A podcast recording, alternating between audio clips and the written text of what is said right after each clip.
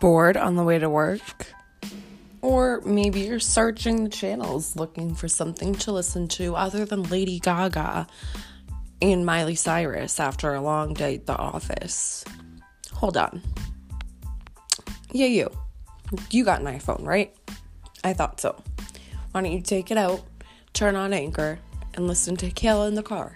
Because I'm in the car too, I'm bored, and I'm more entertaining than Miley Cyrus.